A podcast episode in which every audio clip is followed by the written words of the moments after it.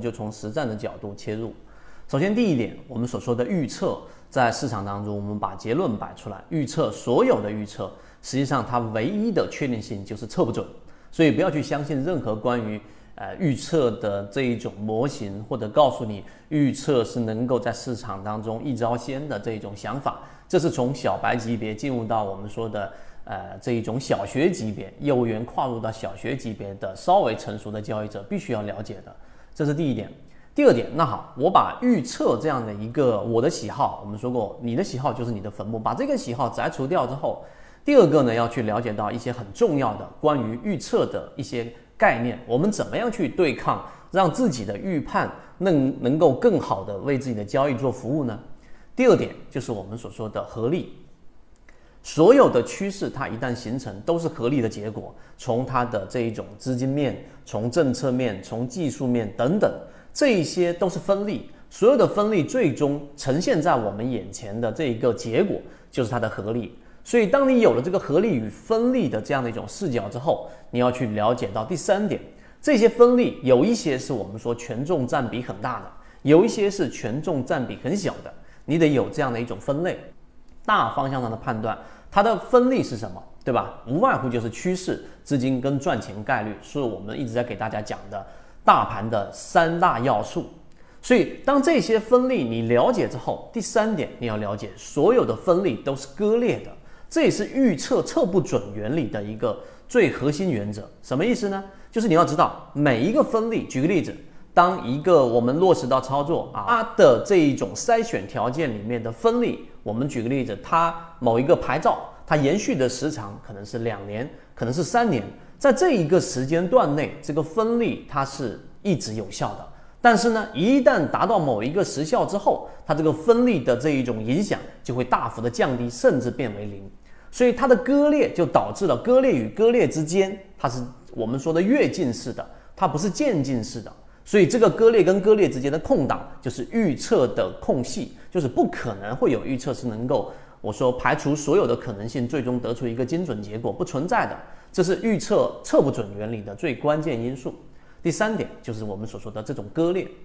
好，有了这种割裂的思想之后，其实进入到实战最核心的就是我们说的第四个话题，就是我们所说的分类了。圈子无数次给大家讲过，一定要做分类。那我对抗预测，我知道预测测不准了，对吧？你站在哲学的这种角度，我们再嵌入一个观点，什么意思呢？测不准原理里面，它有一个核心，就是 A 股市场里面它。啊，几乎所有交易市场都一样。作为预测的发出者，你个人交易者或者说是机构，本身就是市场的被预测对象。大家仔细去想想这句话：我们本身就是市场的参与者，所有你的预测的所导致的行为，本身就在影响着市场。你如果说能听懂这一点，实际上你就能明白了索罗斯一直在讲的反身性原则。所以，如果你没考虑到这一点的话，反身性原则这种双螺旋式的，一边是在自己判断市场，一边本身又是市场的这一种分力之一的这种影响，那你就没有办法把你的交易模型做得很好。所以，我们沿着这个话题继续往下去做分类的思考。那好，我既然没有办法去做这样的一个分类之后啊，做这样的预测之后，那么下一步我要做的事情就是分类。那分类里面呢，它最核心的关键点是什么？就是画出非常清晰的边界。这个边界呢，是来确定我到底是操作还是不操作，我到底是买入还是卖出，我到底是持股还是怎么样。这个分类呢，有一些啊，我们说数学思维很强的交易者，他就会把科学完全科学的这个角度认为交易完全是我们说的理性科学的话，他会有一个结论。什么结论呢？我们在这个地方也告诉给大家，就是我把。所有的这种可能性做了分类之后，把一些不太可能的排除掉，最后剩下那个精准啊，那我就认为它是大概率的这个方向，或者说你如果往这个方向去设计你的交易原理，那你就走向了一个非常错误的这一个没有结果的方向。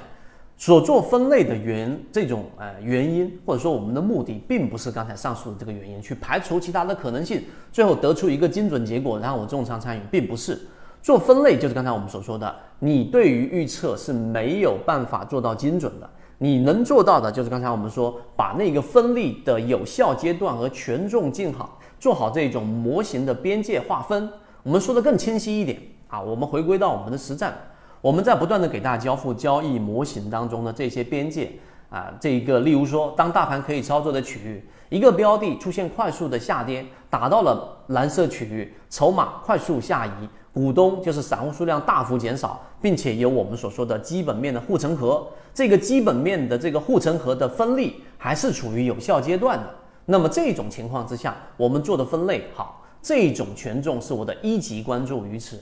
二级关注于此，三级关注于此。有这样的一种边界划分的最终目的，就是当达到我买入的条件，我就持股，对吧？啊，买入进去。当它处于我们说的卖出条件呢，我们就卖出；当它处于二者之间的，我就持股。大家一定要认真去思考这一点。当你划边界的目的，其实就没有所谓的预测了。有的只是达到我的这一个区域，我做这样的一种操作，这个是对于市场来说，呃，超越于我们所说的预测的另外一种层次的一种操作实战的一种经验。所以今天我们拿关于预测这一个话题聊到这一点之后，大家会知道有一些地方，如果你听明白了，例如说刚才我说分类不是为了精准的预测，而是为了划分边界，然后哪一些是我重点关注的这一些鱼池。你明白这一点，可以少走很多年的一个弯路。以上就是我们关于对于预测的一些看法，它既啊包含着我们所说对于市场可以预测的这种观点的这种否定，那同时呢，我们也提供出了对于市场里面的这种啊对抗预测，然后在市场里面完全看似随机的情况之下，捕捉到我们确定性的一些方法。那对于里面的每一个模块和细节和其中的构建，如果你有兴趣的话，可以加入到我们的核心圈子，详细了解。好，今天讲不多，和你一起终身进化。最近很多喜马拉雅的股友说怎么找不到了啊？如何才能找到我的完整专栏？这里简单给大家说一下，我们现在用的是 SD 八幺八幺二，欢迎加入圈子，系统进化。